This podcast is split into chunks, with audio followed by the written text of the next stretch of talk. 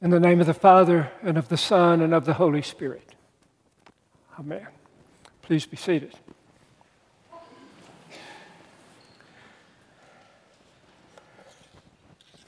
The part of Mark's gospel we are looking at this morning is what biblical scholars call the little apocalypse. You may have an awareness of that word, apocalypse. It carries a sense of foreboding, it uses dramatized language, it's difficult to understand, and all that would be correct. Apocalypsis is a common enough word in Scripture. It's a Greek word which is usually translated revelation. In a Greek version of the New Testament, the title of the very last book in the Bible is apocalypsis. But the term apocalyptic is used by biblical scholars in a technical sense to refer particularly to writing about what difficult things may be coming in the future. And this is what we see in Mark chapter 13. When Jesus begins to talk apocalyptically, we hear overtones of the Old Testament prophets Ezekiel, Daniel, Isaiah, Jeremiah. And in those times, apocalyptic thinking arose when Israel's expectations of God were not met, and their hopes were dashed, and they needed some different way of understanding the disasters that were happening to them and, and why God had not protected them. It is a bit of a taste for present day Christians when we experience disaster striking in our lives, when, when bad things happen to good people, which is how we tend to think of ourselves, as did the people of Israel. But good or not, Christianity does not promise us a life of health and happiness without difficulties and hard times. Although we do somehow seem to expect it Surely, since we're worshipers of God, surely He will bless us with a life that suits us. The problem is that while God does have a general plan for our lives, we ourselves have very, very specific plans. And not only that, we live in a culture that has plans for us. That we would think in certain ways and, and value certain things, primarily the spending of money and the consumption of goods and services. And behind all that, of course, lurks the evil one, who is the prince of the culture, who prowls around seeking whom he may desire, devour or who he can get to devour someone else. In everyday life, there is a lot we have to contend with. And if there are easy lives, my guess is they tend to be empty lives. So, as Christians, we should not be at all surprised when tragedy strikes death, disease, divorce, depression, illness, accidents, crime, broken relationships, family conflict, addiction, personal sin, spiritual confusion. I've only been back in this parish two years. And I've already had occasion to deal with everything I just named. Tragedy does happen in Christian lives. And in today's gospel, Jesus is beginning to sense tragedy happening in his own life. During Holy Week, Jesus and his disciples are increasingly experiencing their high hopes beginning to be dashed. Palm Sunday, which we will celebrate a week from today, was a grand reception. But by Holy Tuesday, the Jewish leaders are banding together to arrest Jesus. But they fear the multitudes who apparently see in Jesus someone who will stand up to their bullying. After a brutal day of confrontation and conflict, Jesus and his disciples on Tuesday managed to leave the temple without being arrested. And they head back toward Martha and Mary's home in Bethany. It's been, it's been a disappointing and stress filled day. The gospel has been preached, but not received. Things do not look good, and Jesus senses that his time may be short. So when his disciples ask him along the way about the wonderful temple, Jesus just explodes. And like the prophets of old, he pours out his frustration in an apocalyptic outburst. What we've heard this morning is only the first third of the little apocalypse. The, the temple and its leaders are Jesus' great sorrow and deepest frustration. The temple has failed God and has failed God's people. O Jerusalem, Jerusalem, killing the prophets and stoning those who are sent to you, how often would I have gathered your children together as a hen gathers her brood under her wings,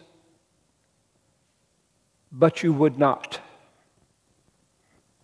Jesus weeping over Jerusalem. He perceives his mission is failing. And he's seeing human history unfolding in a tragic direction. God, God had given Israel the law, didn't work. He inspired the prophets, it hadn't worked.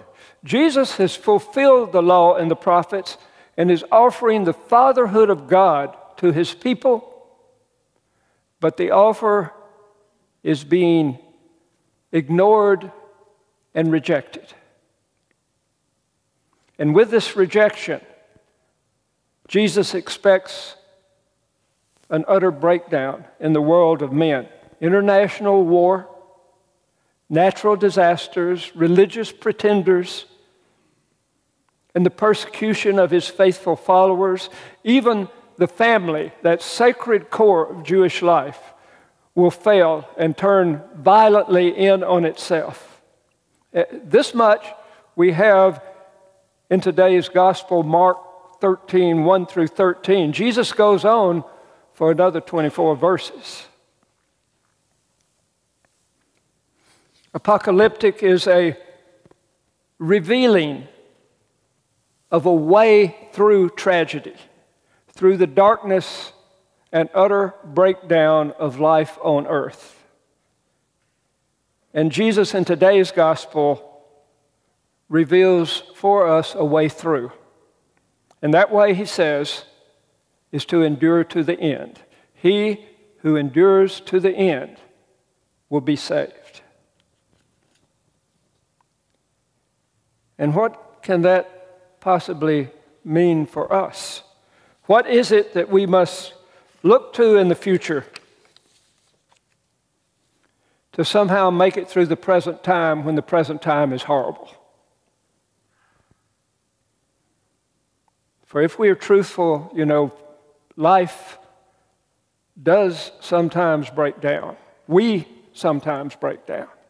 Things do not go like we have every reason to expect that they will. Tragedies happen.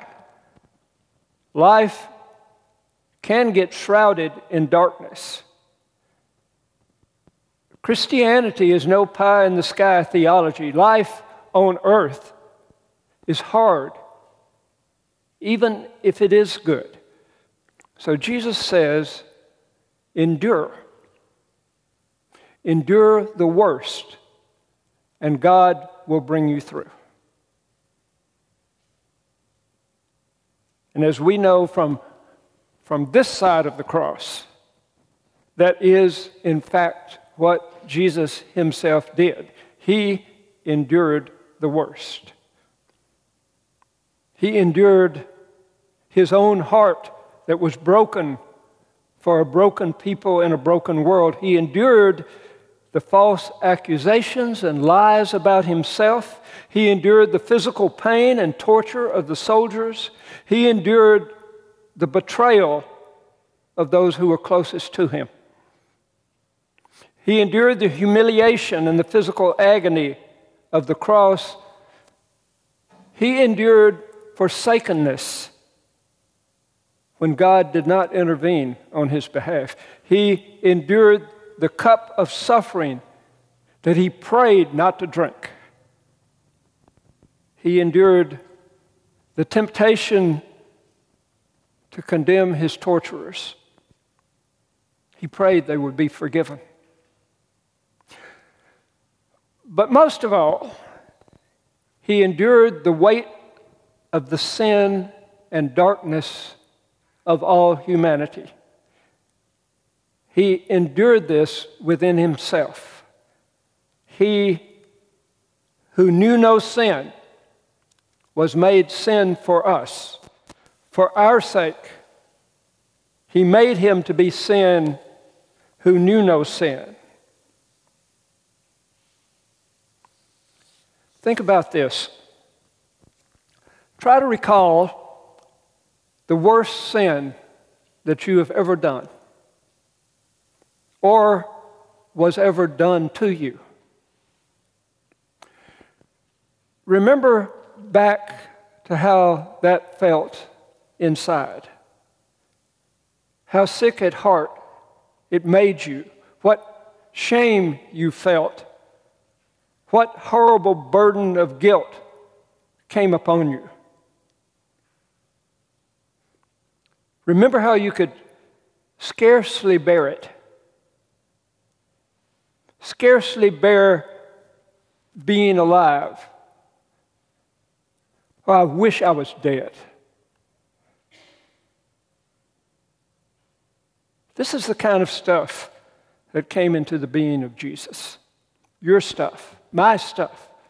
This is what he experienced on the cross, and not your inner a- agony only, but everybody's. Yours and mine and Hitler's and the sins of the whole world. What happened on the cross was no simple theological transaction. This was the most agonizing, disgusting, sick, sad, sorry death in the history of the universe. And Jesus of Nazareth, fully man and fully God, hung naked and helpless as the horrid weight of darkness crushed him.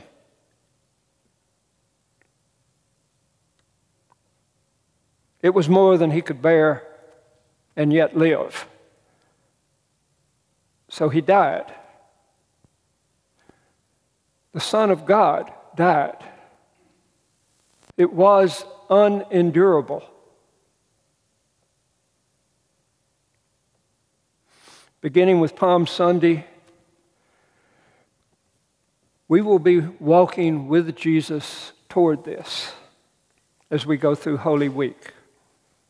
It's the most important week in the whole history of the universe. walking with Jesus in the prayer book services, morning prayer and evening prayer, walking with him through the stations of the cross, sitting with him at table on Maundy Thursday, entering into darkness with him at the Good Friday Tenebrae service. Holy Week is hard. There is great foreboding. Tragedy looms, and it strains our understanding. It's beyond us. So, whatever darkness comes upon you or within you, do not think in that darkness that you are alone.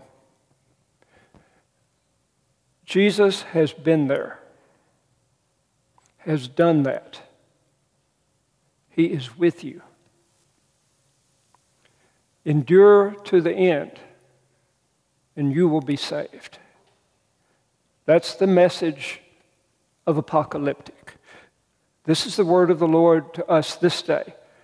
Endure the darkness with Jesus. He is with you.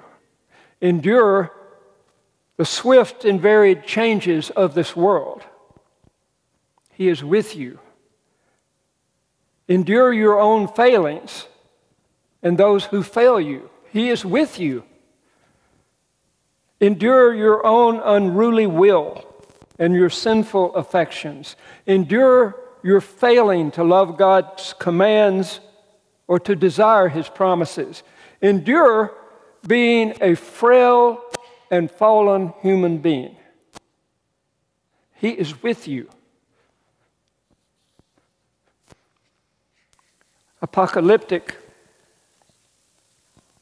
is an attitude of the heart, which is simply a, a, a hanging on faith in the face of utter misery.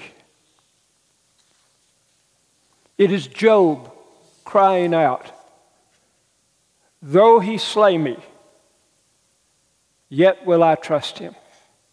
It is Joshua proclaiming, As for me and my house, we will serve the Lord.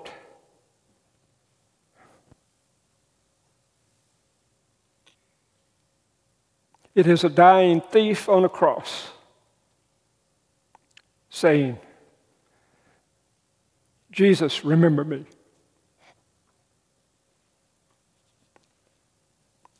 In the world, Jesus said, you will have tribulation. In the darkness of that tribulation, sense his presence. Fix your heart there. He is with you, who lives and reigns with the Father and the Holy Spirit, one God, now and forever. He is with you, world without end. Amen.